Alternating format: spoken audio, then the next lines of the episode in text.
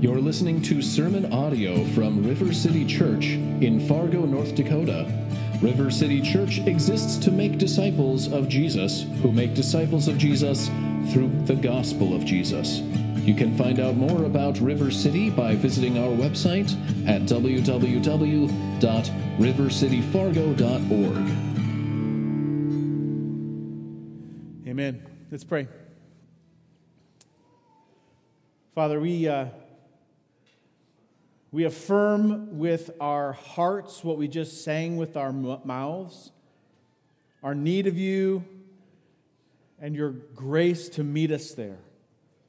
So we do pray you would come and meet with us, not that you need our invitation, but that we would welcome the work of your Holy Spirit in our hearts, teaching our minds, stirring our affections for you.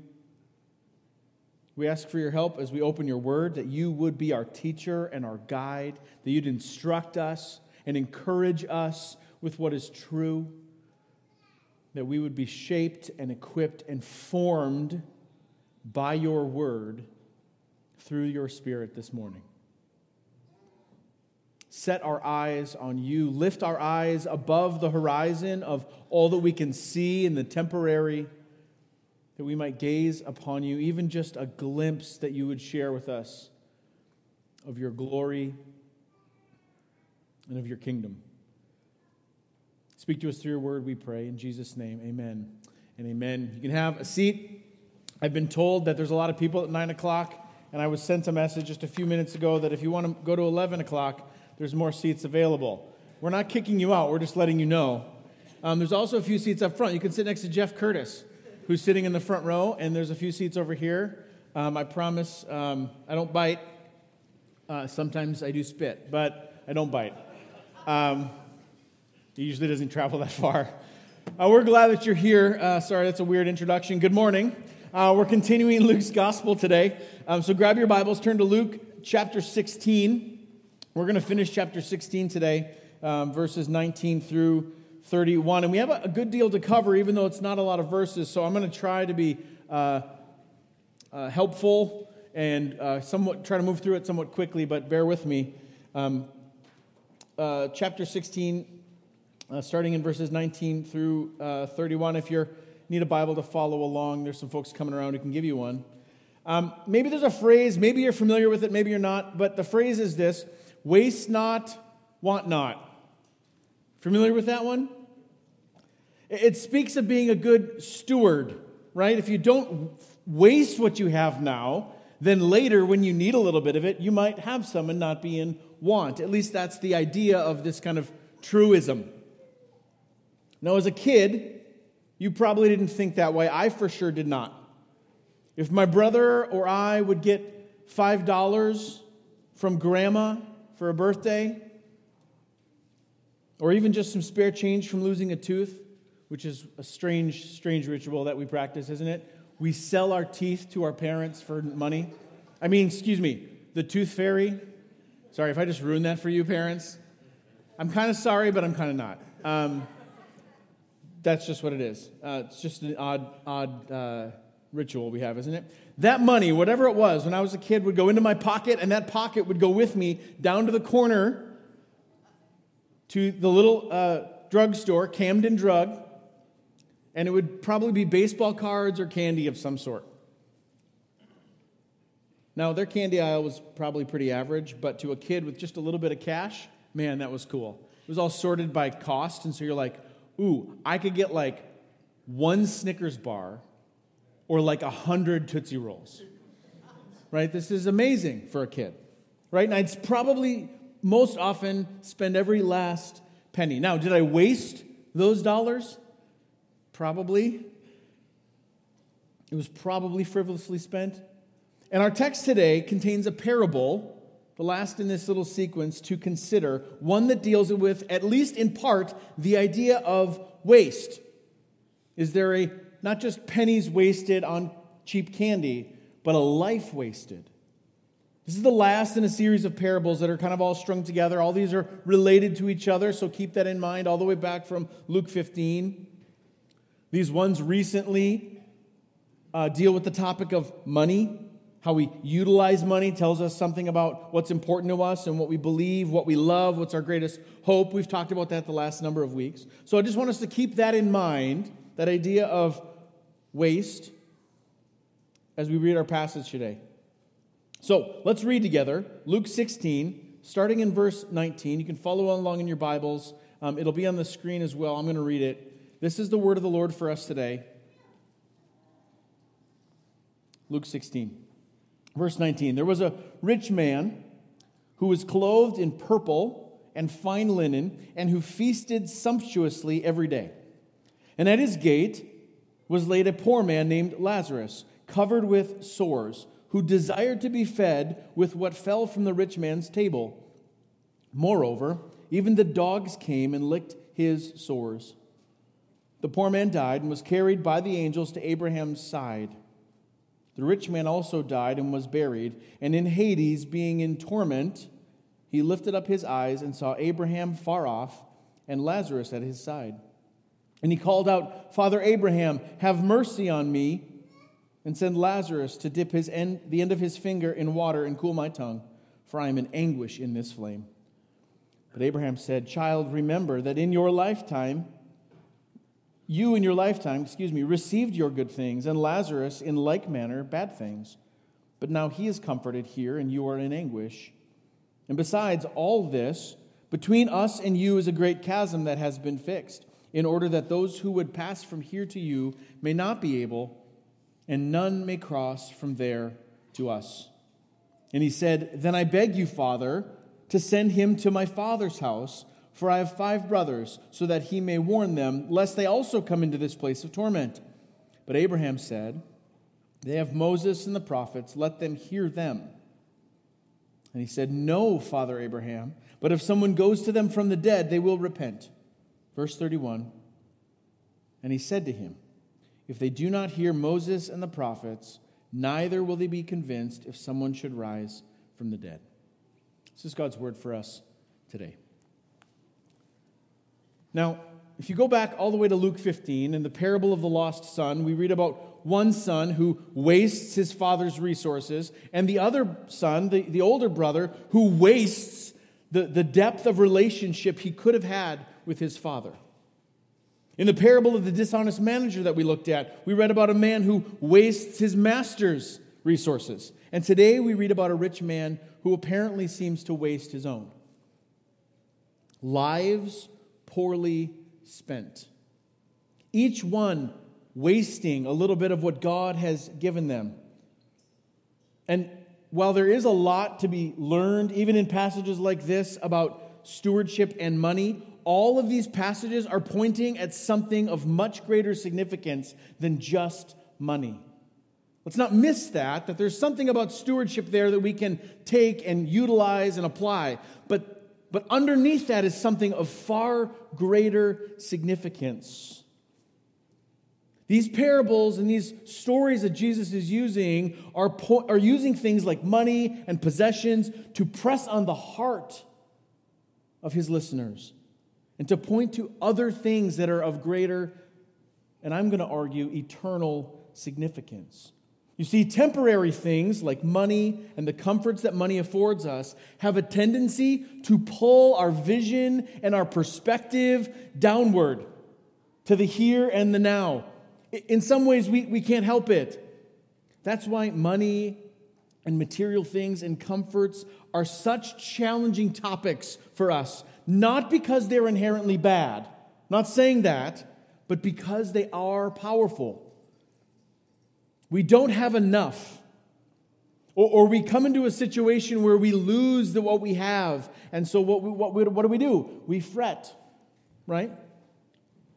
Or the flip side is we have so much that our sense of being intentional about what we have is kind of lowered and we kind of forget.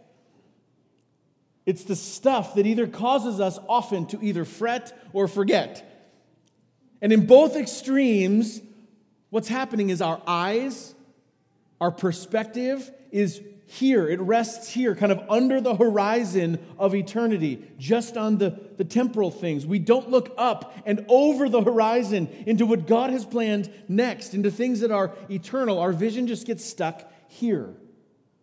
To use the language that Solomon uses in Ecclesiastes, below the sun, under the sun. We get stuck under the sun. So, the question I want to ask as we read kind of an odd parable, an odd passage like this, is this Are we living with eternity in view? To say it more negatively, are we in, where are we in danger of living wasted lives? But maybe that's a little heavy. Let me just ask it the other way. Are we living with eternity in view? And I think we'll see in this text a little hopeful truth that God is at work in both our joys and our sorrows so that nothing is wasted as we live with eternity in view. God is at work in our joys and our sorrows so that nothing is wasted with eternity in view. Now, the first part of this parable is a contrast between two men, complete opposites in life and in death. And then the second half of the parable gives a little perspective on what happens next. Is this dialogue between this rich man and Abraham. So, so, both in life and in death, this parable is intended to fix our eyes forward on eternity.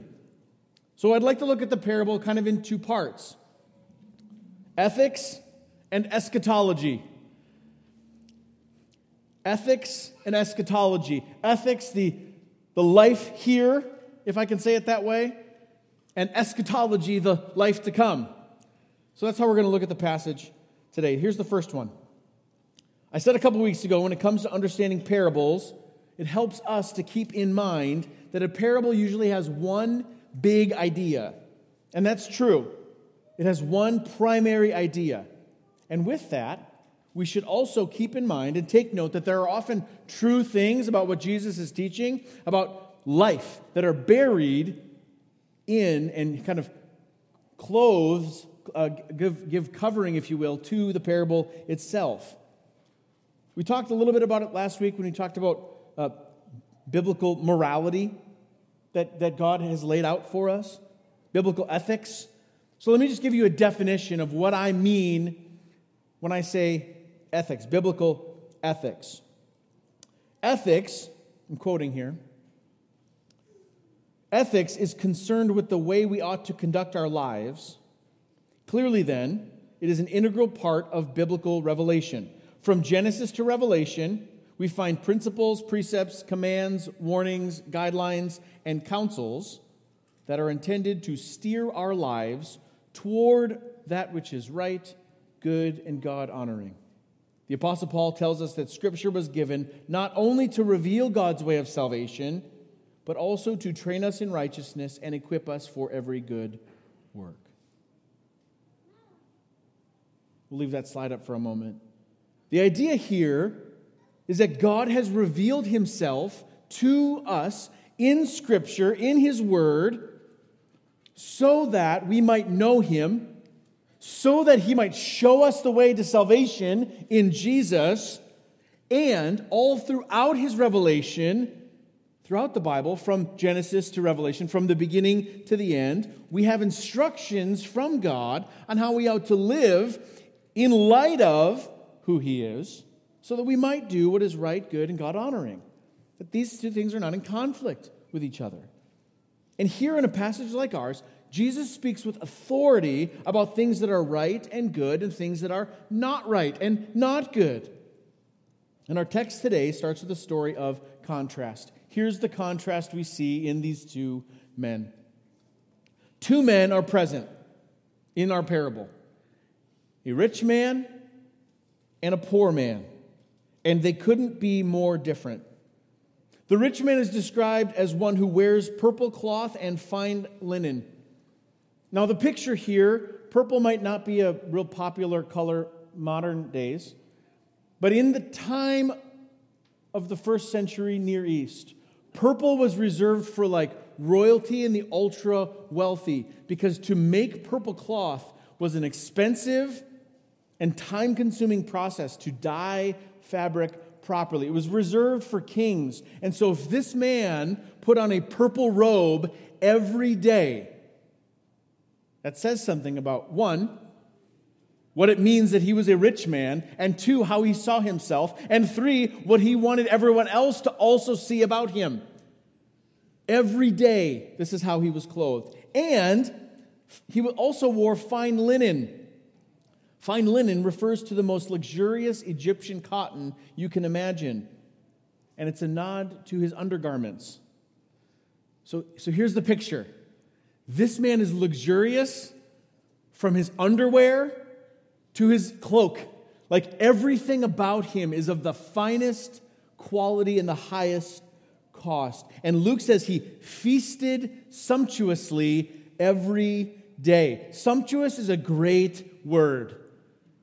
It means lavish, which is a lot, and ostentatious, which means outward, which is another great word. Put those in your, in your lexicon every day, right? Not only did he have epic meals, but it was on display.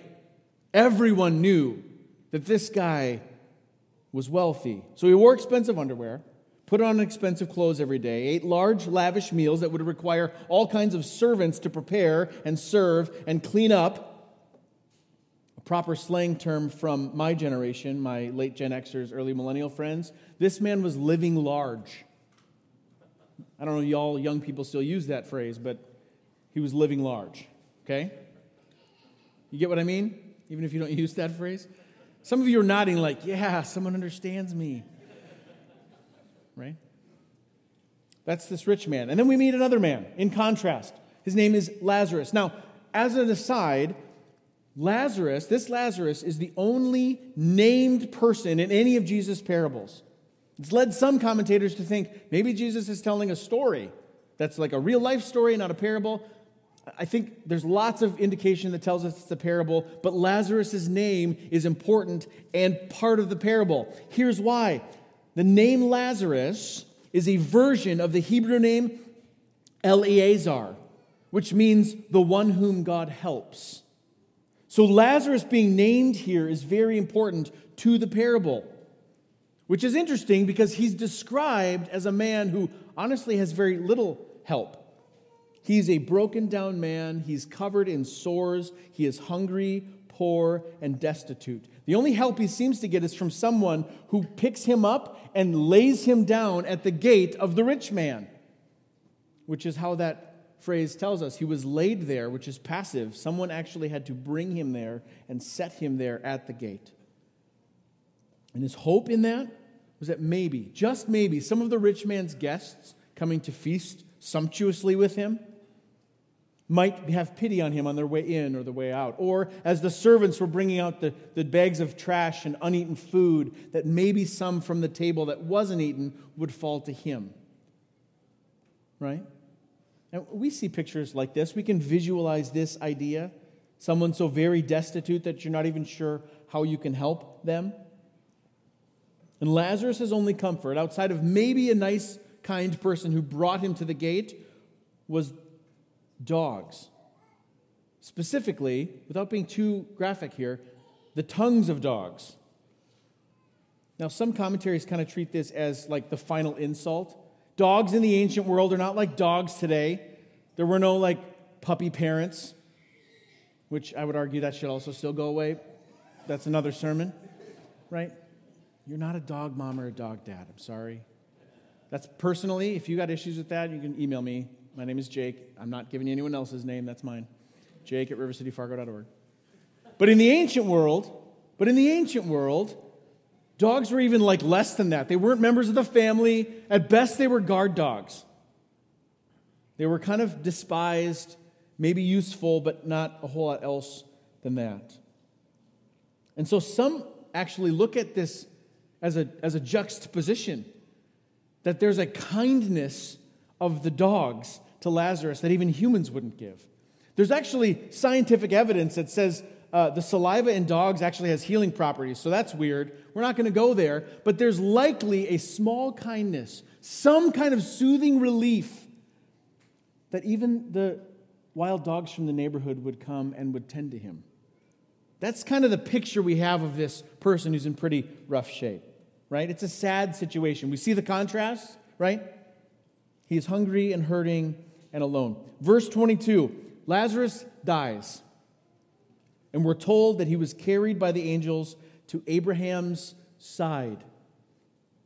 The picture here in the parable is that Abraham, as the patriarch, the leader of uh, Israel, if you, if you will, in terms of their covenant relationship with God, Abraham is sitting at a large U shaped table, which would have been common at a party. And Abraham's in the center because it's, it's his party. And right to his side, the seat of the honored guest at the party is Lazarus, this poor, destitute man.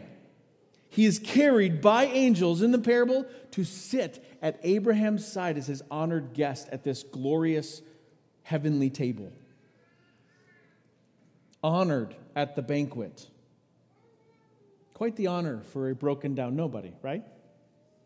Luke continues The rich man also died and was buried. Note the contrast. The rich man got a proper burial. Lazarus was likely picked up either by someone who knew him or some city official and carted off to where they put dead bodies who had no home, who had no money, which was likely the burn pile outside of the city along with the rest of the garbage. But the rich man died and was buried.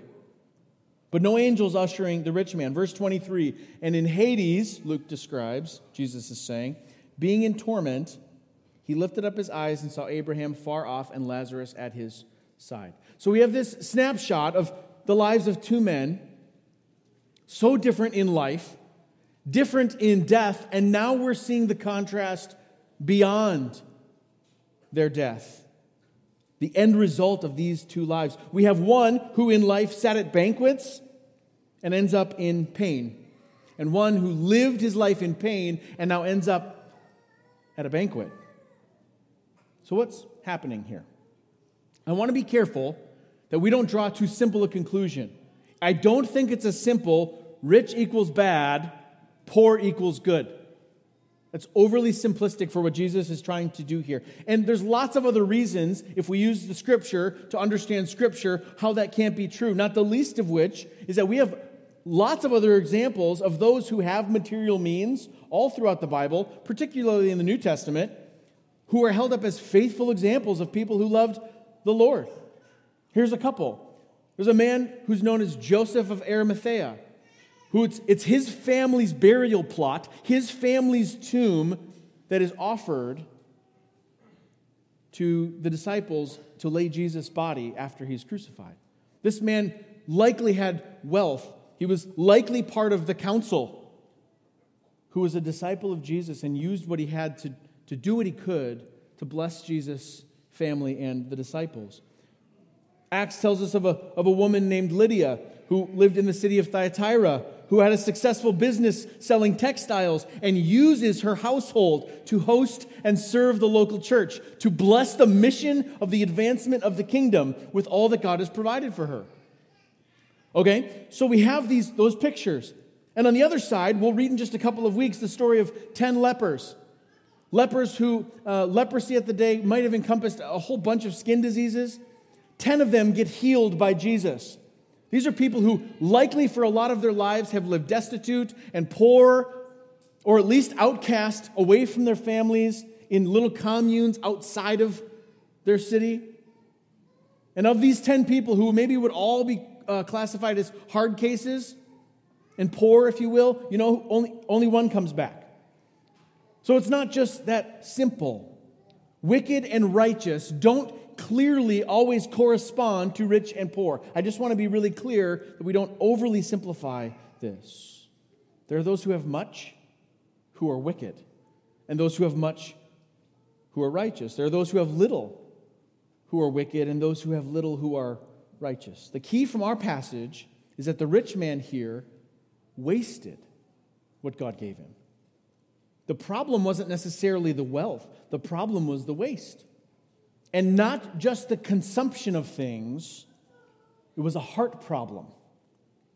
One commentary says it this way I found it very helpful. This parable is not intended primarily to emphasize the dire consequences of, of following the abuse of wealth and hard hearted contempt of the poor, but to declare that men cannot arrange and reconcile to their own satisfaction their profound reverence for God and their love for self gratification. You can't love both things. That's what we're getting at. And what we're seeing is this man clearly loved some things more than God.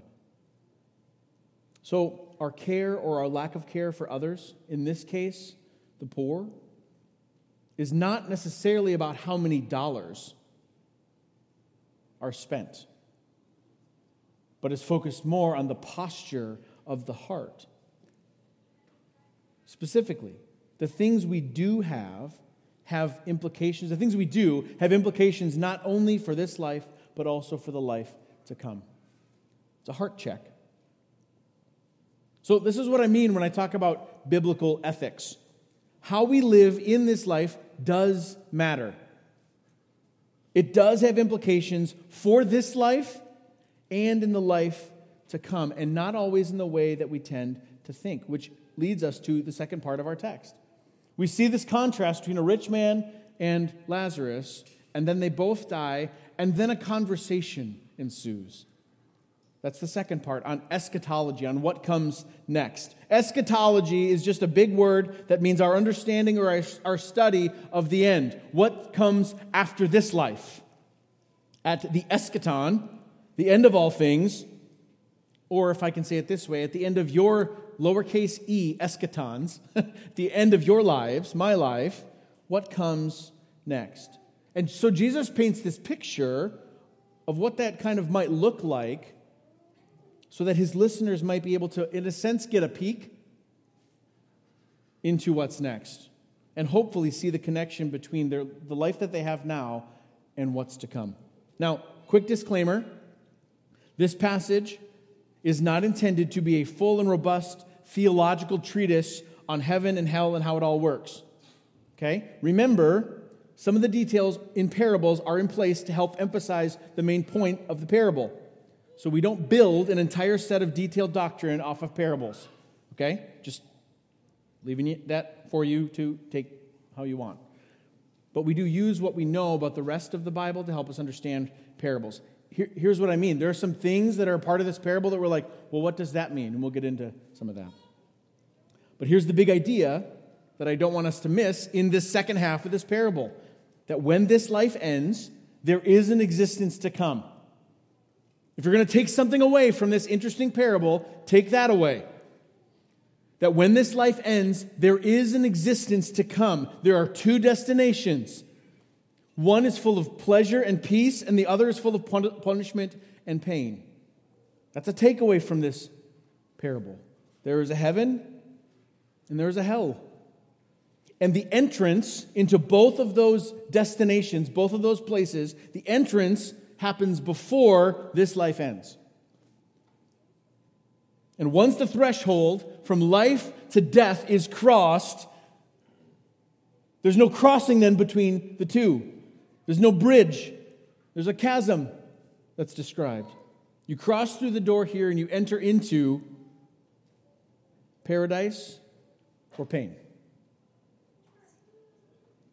If there is one takeaway from this half of the parable, it's that.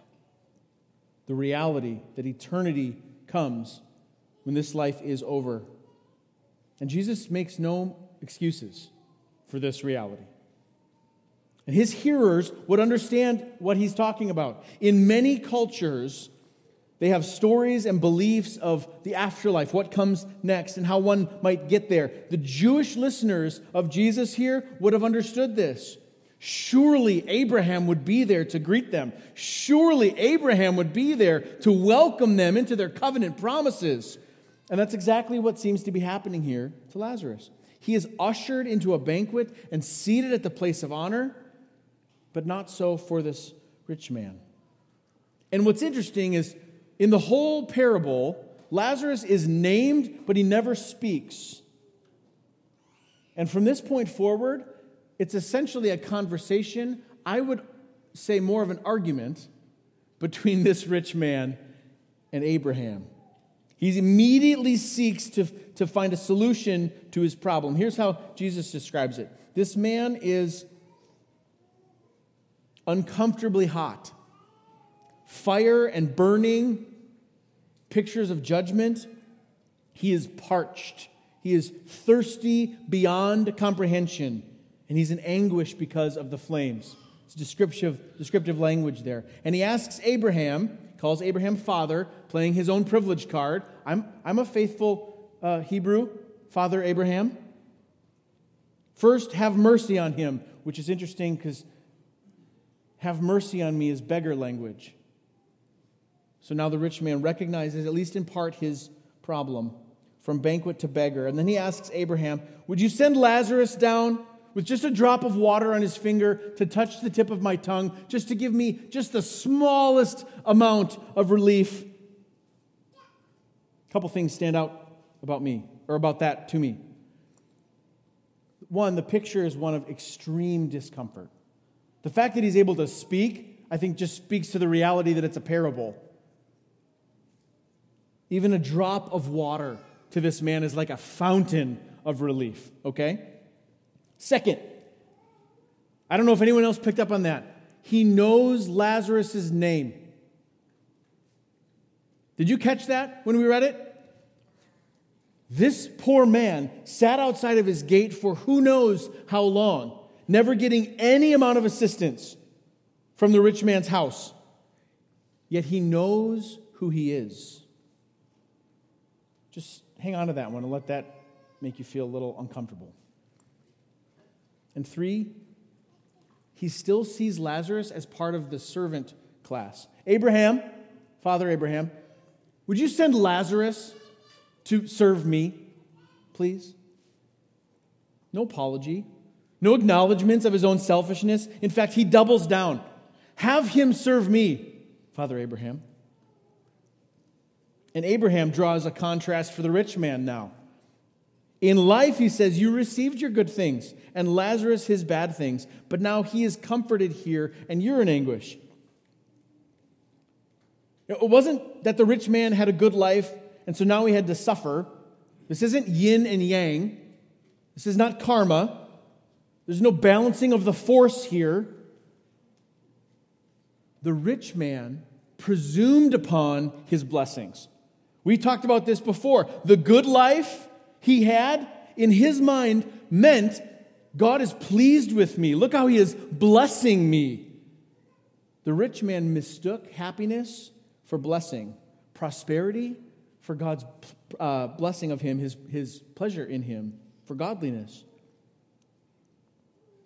And second, yes, Lazarus in, is invited to a banquet table, but what does Abraham say that Lazarus received? Do you see it? Comfort. Not healing, not food, not riches, although he was receiving all those things and more at the right hand of Abraham, but he was being comforted. Now, we don't know any more details about this man named Lazarus. Again, as a parable, the rest of it is pointing to the main idea. But it is, I think, okay for us to infer that for all of his time at the gate, hungry, cold, in pain, he didn't presume that because he was in pain, it must mean that God had forgotten him.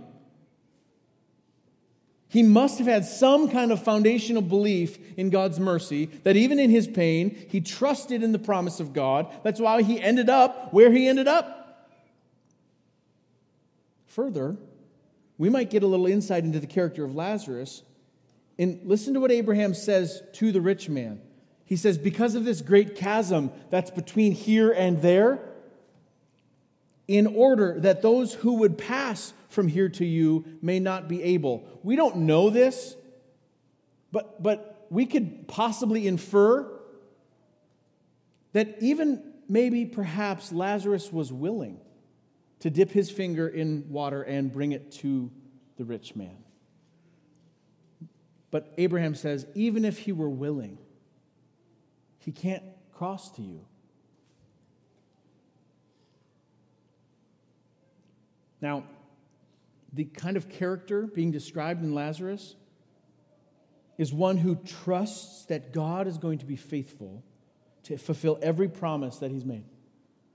That's the kind of character being described in the simplicity of this poor man sitting by a gate. And the contrast, and one of the most shocking parts of this parable, is that while apparently this poor, destitute, broken man had some picture of an eternal hope, the rich man only sees what's right in front of him. And that doesn't seem to change, even as the parable continues. That once he reaches the other side, once he finds himself in torment and torture, that even after tasting hell, the picture, the posture, excuse me, of this rich man doesn't seem to change. He still maintains all the way through his self importance. And if that is not a sobering thing for us to consider about how our hearts might react when pressed, I think it should be. The rich man continues, Okay, you can't send Lazarus to me to come and give me some peace, to, to, to give some uh, relief to my pain. Can you at least send him to my father's house to warn my brothers so they don't have to experience this kind of torment? Now, this might be one of the only little slivers we see of, of, of selflessness in this rich man. But even still, he's approaching both Abraham and Lazarus from the position of a higher class. If he won't come to me as my delivery boy, can you at least send him to my brothers as the errand boy?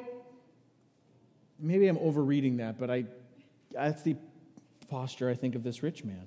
If he can't come here to serve me, perhaps he can go and serve my brothers.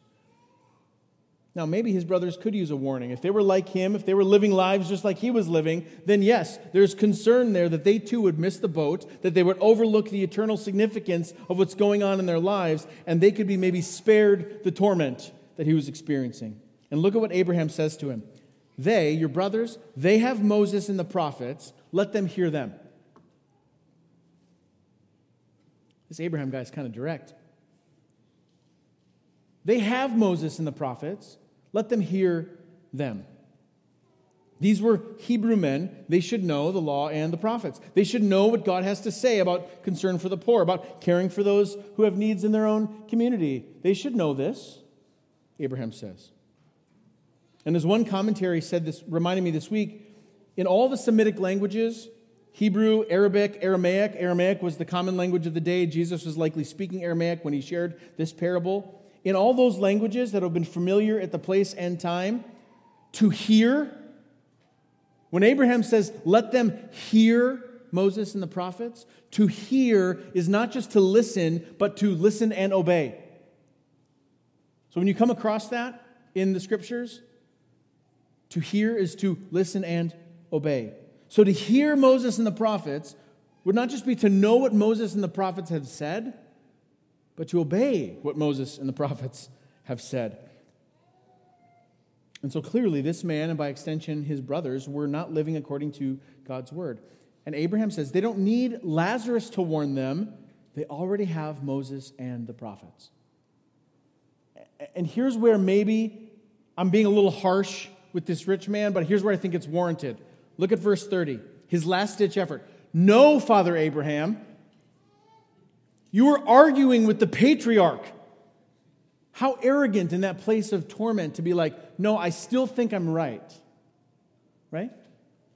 Seems a little bold to try to correct the patriarch of your entire faith, but that's okay. His attitude doesn't change. He's still demanding.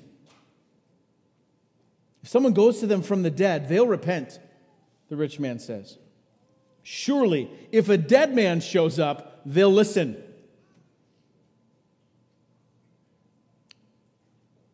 But if the torture of hellfire didn't change the heart of this man, would a miraculous rising from the dead of a poor beggar change the heart of his brothers?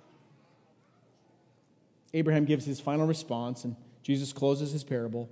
If they do not hear Moses and the prophets, neither will they be convinced if someone should rise from the dead.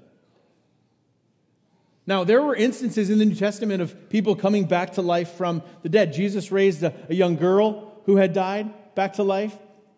In John, we get the description of Jesus raising his friend, also named Lazarus, no relation, back to life. And when Jesus raised Lazarus, his friend from the dead, his family celebrated Lazarus' family. But the religious leaders, the Pharisees, after Lazarus was raised from the dead and they saw it with their own eyes, you know what John tells us? That they sought to kill Jesus because of it. Even more, Jesus himself prophesied and then fulfilled that he would die. He would be destroyed and then three days later would rise from the grave. And even those who might see him with their own eyes, some would still not believe. I can't help but read into this passage a little bit of a warning that even if someone should rise from the dead, that doesn't guarantee that they're going to believe.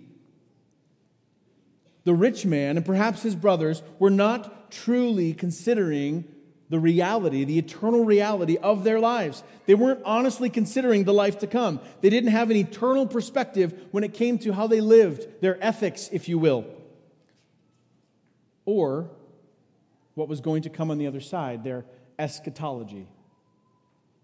You could say the rich man wasted his life. Now, we've worked through this parable. How does this parable apply to us? How do we not waste, if I can say it that way, the life that God has given us? How do we live with an eternity in view? Well, here's three takeaways that we can take with us as we are uh, having lunch this afternoon or discussion in community group. Here's, here's three of them. Here's the first there's the reality of heaven and hell. It, it's kind of a cold, direct application, but there's a reality given to us here from this passage. We don't have to be afraid of the reality of heaven and hell, not as a scare tactic, but what's really happening beyond what we can see. That there is indeed life after death. And the road to that life is found in this life. And that once you cross the threshold through death, that eternity is sealed. And the way into that life isn't doing all the right things, it's repentance and faith. What the rich man was lacking in this parable wasn't poverty, it wasn't necessarily even compassion and good works, although he might have been missing those as well. What he was missing ultimately was repentance. He was not surrendered to God. His heart was hard. He didn't need any help. Friends, if you find your heart hard to the correction of the Holy Spirit, there's a reminder here in this passage to give up, to surrender, and to repent. Not to scare people, but just straight up reality. I might live for 40 or 50 more years or 40 or 50 more minutes. I have no idea but I am and you are being invited to walk in repentance and faith as we are walking toward eternity. So, for your hearts and for those around you who you love and care about, let's not be shy about heaven and hell and this eternal reality. That's the first thing to, to wrestle with as we pull from the, that we pull from this text. Here's the second thing that there are some responsibilities we have as Christians. We don't have to shy away from those either that Jesus is highlighting.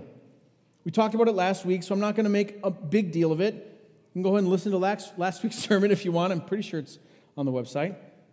But I'll say this that all the moral and ethical instructions in the Bible are not given to us in order to earn God's favor. We can't work to change our own hearts. Instead, because we have been transformed, we now live as changed people.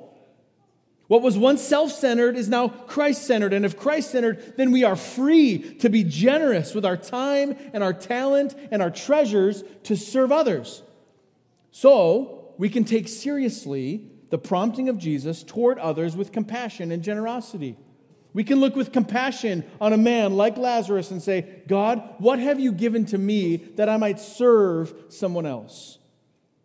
To hear what God's word is saying, and by hearing, I mean to listen and to obey. It's the second takeaway. And here's the third that we see in this passage the roots, the beginning of a life well spent. that a life well spent has eternity in view. A life well spent, the roots of it. If I want a life well spent, then it starts with having my eyes fixed on what eternity will be. Here's what I mean. We've talked about it before. In this life, every penny that you have is from God for your joy and for God's glory. And every pain that you endure is also for your joy and God's glory. Both. And if I believe this, then this serves as an anchor or a root that, that will hold fast, that by God's grace will produce in our lives good and lasting spiritual fruit. We've talked about the things God provides as being all His, and that we should be stewards of all good, God's good gifts, right? We've, we've talked about that a little bit already the last couple of weeks. Every joy that we have should roll up in praise to God because He's the ultimate giver of all good gifts. I think that's fairly easy to get our heads around. We'll keep banging that drum and reminding ourselves of that reality. That every time we celebrate something, it's an opportunity for us to praise God for His kindness. That's good. What we don't often talk about is the pain that we endure being used for our joy and God's glory.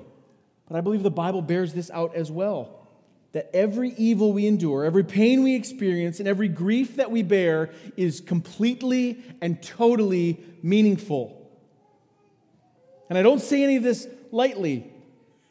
A family who four days ago lost everything they owned in a fire a husband I know who last Thursday drove his wife to an outpatient surgical appointment to remove cancer while her parents watched their small children at home. I know another husband who drove his wife to start her third round of chemotherapy treatments this week. I know of a family who has two of their children battling similar but slightly different rare diseases and had to admit them both at the same time in different places. I know another couple who is grieving yet another negative pregnancy test. And that's just from my little circle of people just this week. I don't say this lightly. And typically in our pain, we default to asking why, and there's no fault in asking why. I'm not faulting anyone for saying, but why, God? The psalmist cries out all the time, How long, O Lord?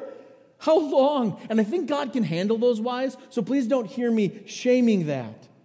Sometimes we get an answer, and sometimes we don't. But often we get stuck in the why. We get stuck asking why. And so I want to encourage us, with our eyes set on the horizon, are we enabled to ask the question of what now? Not just asking why. In light of who God is, what has God said? What has God already done? What has He revealed about Himself? What has He promised? In what ways has He already been faithful to me? What has He already said and done? And also asking, what will God do? What promises of His are still intact? What sure hope do I still have in front of me? If I can look down the road with eyes towards eternity, what do I see? in light of who God is, in light of what He's done, in light of what He's promised He will do, now we respond to our circumstances. We respond to our circumstances in light of who God is, what He has done, and what He has promised to do. And the goal in that is to not waste a penny of pleasure that comes from God's hand and to not waste an ounce of pain. And please hear me, I do not say this coldly or lightly, but this is the, this is the root, the anchor I want to drop here coming out of this parable. That all of life, in joy and in pain, is totally meaningful. And God is at work in all of it for your joy. Now, your joy now might be rich and full. And friend, praise God with thanksgiving for his goodness. If you're feeling joy in some aspect of your life right now, let, let's worship together for that.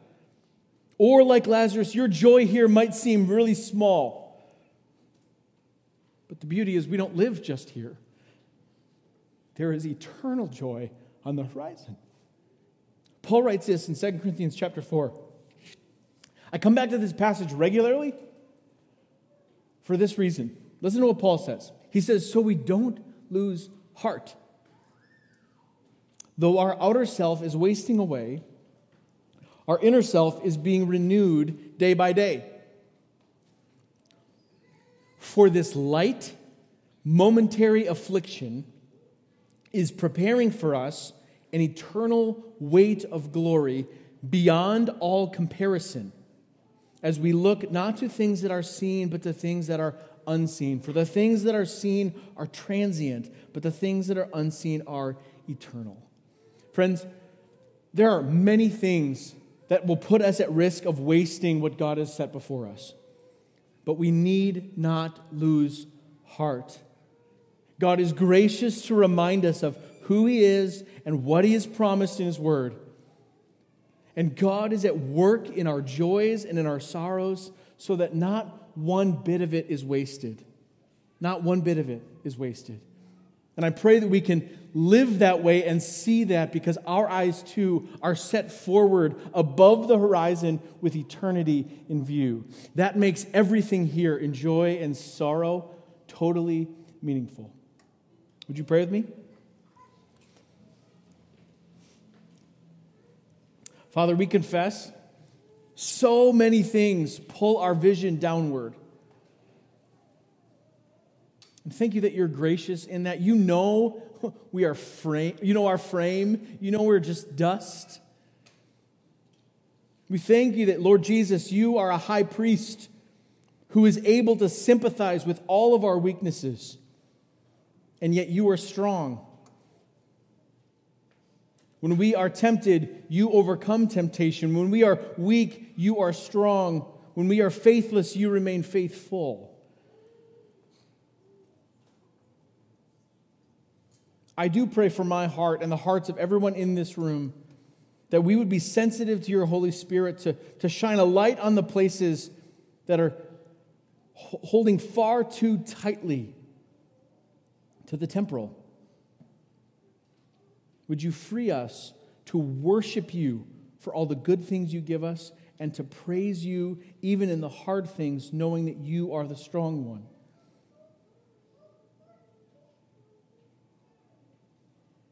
Help us to believe and to say, along with Paul, that even the hard things are light and momentary compared to the glory that's to come. Would you lift our eyes from under the horizon?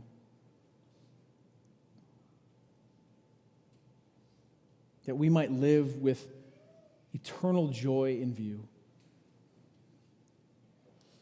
And even as we come to the communion table, of what, what it took to purchase us from our place of death and slavery to sin to a place of life and hope and peace, that we now have all that we have because of Jesus.